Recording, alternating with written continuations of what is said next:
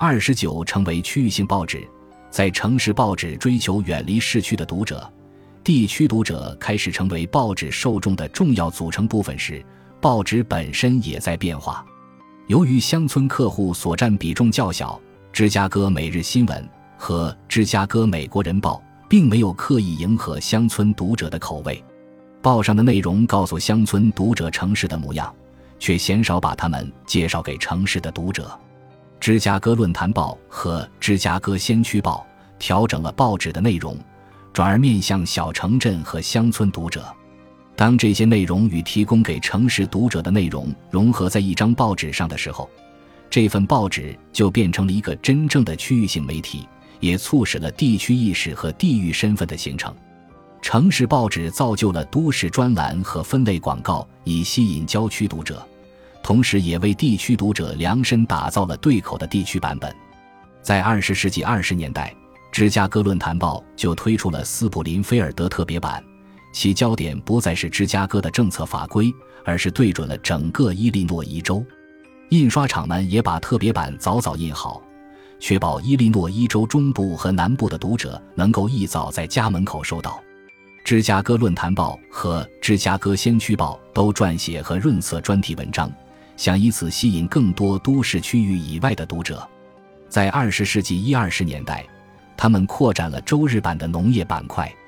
芝加哥先驱报每周发行一份家禽养殖专版，芝加哥论坛报则是单独售卖一本叫做《农场与花园》的书，汇集了这个板块的大多数有用的小技巧，并且在二十世纪二十年代在广播站开设了农业广播。同一时期，芝加哥论坛报。还组织了写作大赛和选美比赛，不但选出了总冠军，还选出了爱荷华和威斯康星的地区冠军。这显然是在吸引整个地区读者的参与。当中，西部人读着彼此的情感困惑、最喜欢的笑话、公众舆论和窘迫瞬间的同时，也突出了整个地区读者生活的共同特质：从远处收集消息后，再送回消息来源处。芝加哥报纸让这座城市始终处在中西部信息、经济和交通网络的中心位置。威斯康星的人们在芝加哥报纸上读到威斯康星商业交易的信息，爱荷华州的农民在芝加哥报纸上读到爱荷华的天气信息。这种所有地区的信息都包含在内的做法，将地区意识融入城市居民的观念。尽管添加这些地区新闻和乡村小提示对于地区读者来说似乎只是微不足道的调整，没有产生多大影响，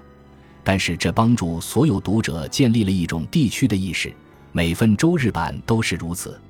芝加哥论坛报对于地区性的兴趣也做了更多公开陈述。报社在日报的每日政治栏目“芝加哥专栏”的旁边添上了中西部专栏。内容包括区域高速公路系统、伊利诺伊水路扩建、密西西比河防洪工作，还有地区在造林项目。芝加哥论坛报在中西部推进了一种政治和经济的集体感，在这里人们思想观念一致。在芝加哥论坛报的描述中，芝加哥不是把地区内其他人才、注意力和资源统统吸来的大城市，而是中西部真正意义上的都城。同时，芝加哥论坛报自我定位为终极的地区倡导者和区域性机构，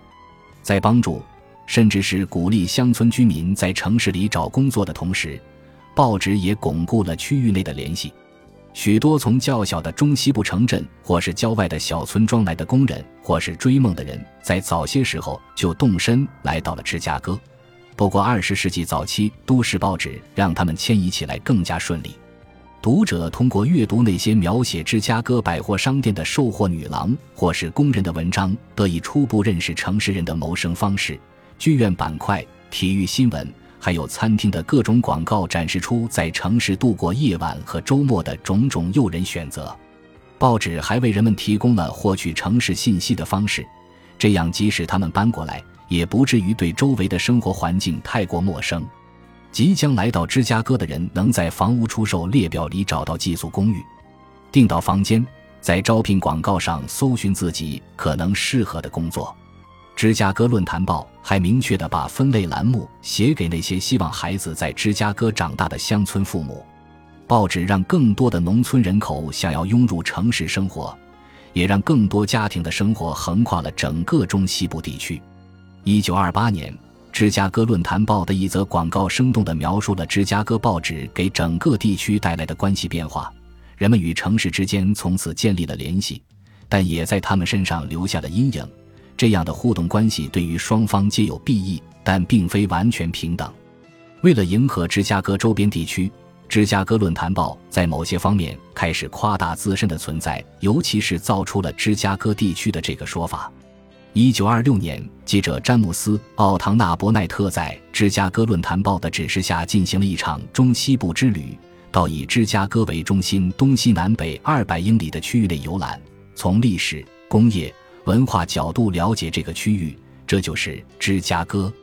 要确保读起来有趣。要确保开车的人们除了旅馆还有其他地方可去，除了鸡肉晚餐还有别的可以吃。要让游客们觉得密西西比河谷很有趣，湖岸也很有意思。不要让他们懒散地躺在那儿，让他们坐起来看看外面，跟他们讲讲有趣的地方和了不起的人物。芝加哥地区这个词在原先从未出现过，不过在伯奈特的游记中偏偏都有。很快。这个词就通过报纸进入了中西部人民的词汇表。一九二七年，《芝加哥论坛报》出售了芝加哥地区的地图，旅游局也堆积了好多芝加哥地区地图，供员工和游客们在计划地区旅行时取阅。《芝加哥论坛报》还在他们的 WGN 电台上讲述芝加哥地区的旅游线路。其他作者也开始使用这个词，比如哈利 ·B。米歇尔就在1928年写了一本题为《早期芝加哥地区的历史碎片》的书。伯奈特的系列游记主要是想激起芝加哥人在整个地区旅游的兴趣，在他到访过的地方引发了一场关于区域身份的讨论。皮奥利亚笔录曾经收到过这样的一封读者来信，信中表达了对于伯奈特将那幅小镇并入芝加哥地区的不满。报纸编辑在回信中写道。伊利诺伊州的每一座城市、每一个村庄都应该以被纳入芝加哥地区为荣。芝加哥不但是美国第二大都市、世界第四大城市，更是美国最为民主的城市。它超级发达的工业和企业让伊利诺伊州的小型社区更加繁荣，这些社区也让整个城市更加繁荣。然而，芝加哥不仅仅是一座城市，更是一种象征。它代表着中西部地区的政治、宗教、教育与经济理念。库克县统领着整个州的政治，在某种程度上，整个伊利诺伊州，甚至威斯康星州、爱荷华州、印第安纳州和密歇根州的许多地方，都属于芝加哥地区。这位编辑完全把芝加哥看作他心中的首都，他心目中中西部的中心。通过芝加哥报纸的日常流通。像皮奥利亚编辑这样的人才能体会到那种亲切感，才能自豪地把自己想象成芝加哥的主人。本集播放完毕，感谢您的收听，喜欢请订阅加关注，主页有更多精彩内容。